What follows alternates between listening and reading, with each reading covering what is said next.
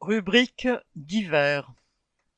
Lisez Lutte de classe, revue de l'Union communiste internationaliste.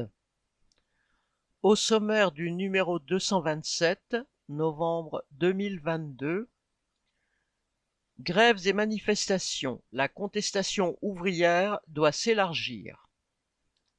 Révolte en Iran, quelle perspective et quelle direction? Italie, Meloni, nouveau visage de la réaction. Haïti, protestations populaires et gangs armés. Zone industrielle de Yopougon en Côte d'Ivoire, un mouvement de grève inédit qui en appellera d'autres.